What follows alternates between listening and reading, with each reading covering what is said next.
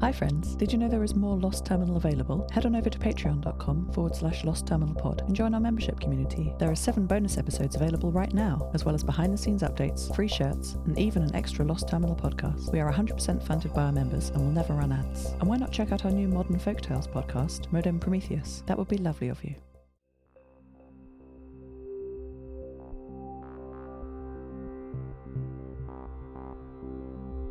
Hello, world. It's quiet here. We're out of range of the Nova Mediterra during the day. We have to wait for night for the atmosphere to be just right. Still no signals from Maddie. I'm so scared for her. But she's very capable. I'm sure she'll be calling me today. Or tomorrow. Until I hear back from her, I can tell you more about how we got here. After saying goodbye to my father, Alexander, the Molly Hughes II sailed south. Captain Yeshi had automated many of the functions on the ship, allowing a new skeleton crew of Linda Nor and Maddie and me. The ship is powered by the marvellous iron engine, a pre collapse engine that burns iron powder into rust, then uses solar powered electrolysis to turn the rust back into iron ready for burning. Very clever. We made for Tromso, one of the largest cities in the Nova Mediterra in the north of Norway. Linda Nor volunteered to accompany us on the voyage again. I had assumed she would want to stay with her family, the Voldcoven, on Svalbard, but she seemed anxious to leave. I need some time away, she said, to think. She did not explain more, and I did not want to push her. We instead talked about her plans. Linda has reprised her important role on the ship, doing a task that cannot be easily automated. She is our gardener. The roof of the Molly Hughes II is divided in two. One half has a huge garden, the other covered with mismatched solar panels. Yeshi manages the solar array, Linda the plants. It's impossible, Linda told me, to eat what I want on a long voyage.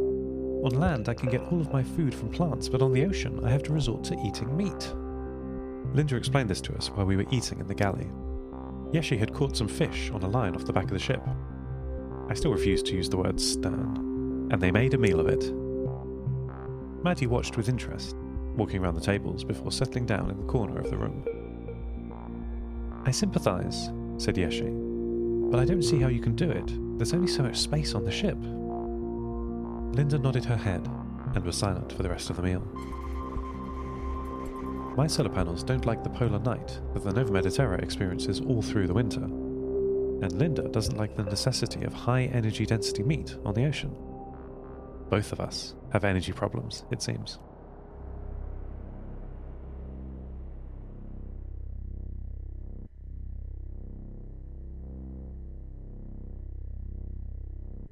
I've been trying to increase my radio range in order to find little Maddie. It's difficult. I have a lot of transmit power, certainly enough to talk to satellites, but I still can't reach Maddie. So I did what anyone would do when faced with a problem they can't solve. I talked to an expert. Our local radio engineer on Svalbard is Nia Anderson. She lives in a little house next to the repeater station, high above the town of Longyearbyen. Actually, I think her house might be the repeater station. Hello, Nia? I hope you can hear me, I asked. There was a swirl of white noise in response, and for a moment I could only hear the ghosts in the static.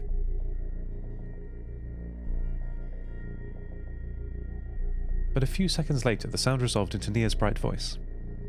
Five by five, Seth, she said. Your signal is pretty legible. How is the world today? Copy you, Nia, I said, using the language and protocols that she taught me to speak on the radio. I wonder if I can ask you about radio power. I need to find Maddie.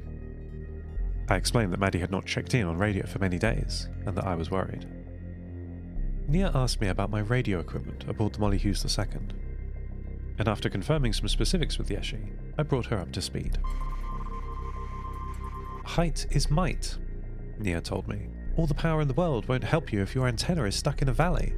Where are you now? What's the geography between you and her? We're at sea level, on the coast, and Maddie has walked inland, I said, realizing the problem. That'll do it, Nia confirmed. You're in a local dark patch. Imagine the land throwing a shadow over the sea. What can I do? I asked. Hope she transmits from a hill? Nia said. Sorry, Seth. After exhausting every option, I felt resigned to waiting for Maddie, as Nia said. We chatted for the rest of the day, and Nia caught me up on the news from Longyearbyen. There had been a solstice gathering in the town to celebrate the now shortening nights. A somewhat academic fact north of the Arctic Circle, the grey light of dawn will not yet be visible for many weeks. But Nia said any excuse for a party was a good one, though she told me a difficult story from that night. After the feast, she had been dancing with her friends, and over the course of the evening, dancing more and more with one friend in particular. I didn't quite understand the nuances of how the party finished that night. Nia was light on the details, and I light on the understanding. But she said that her hopes for modifying the relationship with this person from friend to something more were not realised. And now I've got one fewer friend, she said, her voice breaking slightly. Sorry, Seth, I have work I should do. I hope Maddie calls. Batteries and bars. And with that sign off, I was left alone with the ghosts in the static.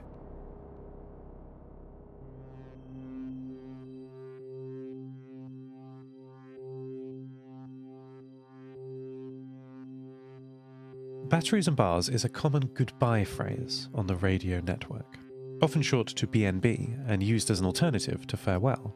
The meaning is the same, because in the Nova Mediterra, to farewell is to ensure you have charged batteries for energy and many bars of radio signal. Batteries and bars. When I sleep, I turn off external inputs and organise the information I've been caching throughout the day. Saving some, but discarding much. You do this too. We're more alike than you might think. To ensure I can wake up if there is something that needs handling, I set up notifications linked to my sensorium. Instead of sound filling up my processing buffers, it is directed to an unconscious rule system that only alerts me if certain rules trigger. Loud sounds, human speech on my microphones, perhaps from Linda or Yeshi, and so on. My notification system also extends to my radio systems. And just at sunrise, they crackled into life, hearing a low power signal coming from the south. I snapped awake, systems booting up and drawing maximum power from the ship's batteries. They were 87% full and would be recharged totally by the sun in a few hours. I strained to hear. There was a clear carrier signal coming over the radio, a high frequency note cutting through the static. I focused some of my antenna to clear up the signal. It was very poor quality, very skewed, like someone shouting through a long pipe full of reflections and strange sounds. But it was Maddie, she was transmitting on a low speed emergency connection.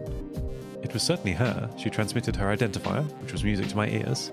I asked her where she was. Had she been hurt? She followed up with a status update, just like I taught her. Systems okay. Batteries full. Solar panels charging. Motors functioning. She told me that she had come across a huge spider's web of long distance power pylons crossing the land here. After careful examination, she determined that no power was flowing through them, and she had connected to one of them to act as a huge antenna for her radio. I was astonished. I hadn't taught her to do that. It was genius. I think she's getting smarter with all of this independence. I was never worried. That's my gal.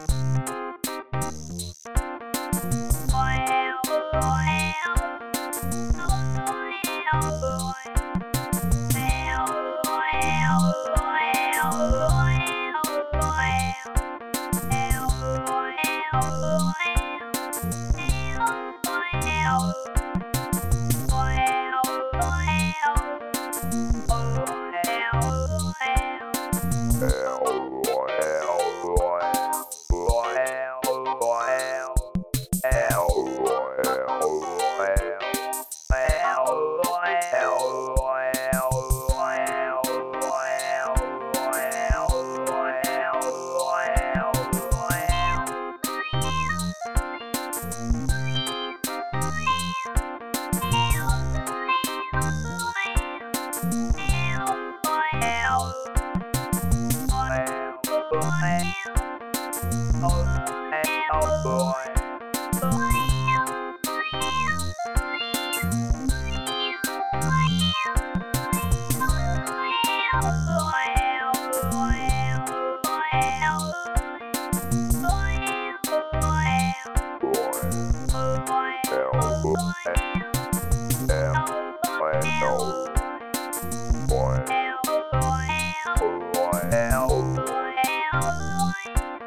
on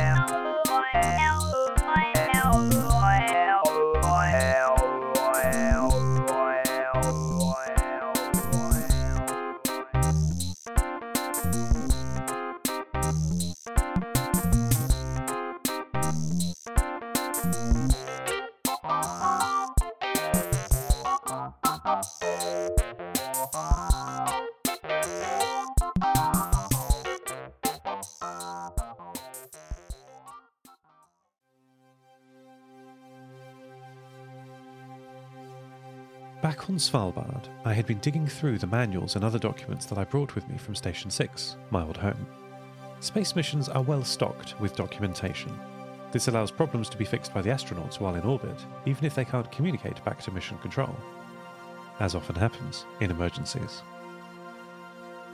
I discovered documents about satellite command and control protocols, signals that can be sent between ESA satellites on a common frequency that all satellites are listening to.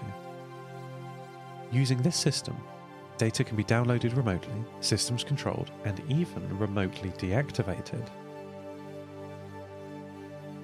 I had been hoping that these signals could be transmitted from Nia's Radio Shack, or if not, then Ivan's satellite array. But no such luck.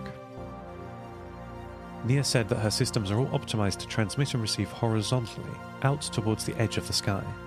Sometimes a little higher, targeting the ionosphere, but mostly it's all line of sight communication. Ivan, of course, can transmit up to orbit. When I talked to him and Luna about getting time on one of their large satellite dishes, I found the codes were useless. I can't transmit them from down here. They must be keyed manually into the main command and control systems in mission control. Maddie must reach it. Maddie will reach it. End transmission. Lost Terminal is written and produced by Tao. Credits narrated by Lucy Stringer. Thank you so much to our Patreon producers, Ada Phillips, Devin Metcalf, Kit, and to all our patrons. Subscribe to the podcast on Spotify, iTunes, or your favourite network. For bonus content and other perks, support us at patreon.com forward slash Lost Terminal Pod. That would be lovely of you. Follow us on Twitter at Lost Terminal Pod, and check out the store at lostterminal.com for shirts, posters, and other merch.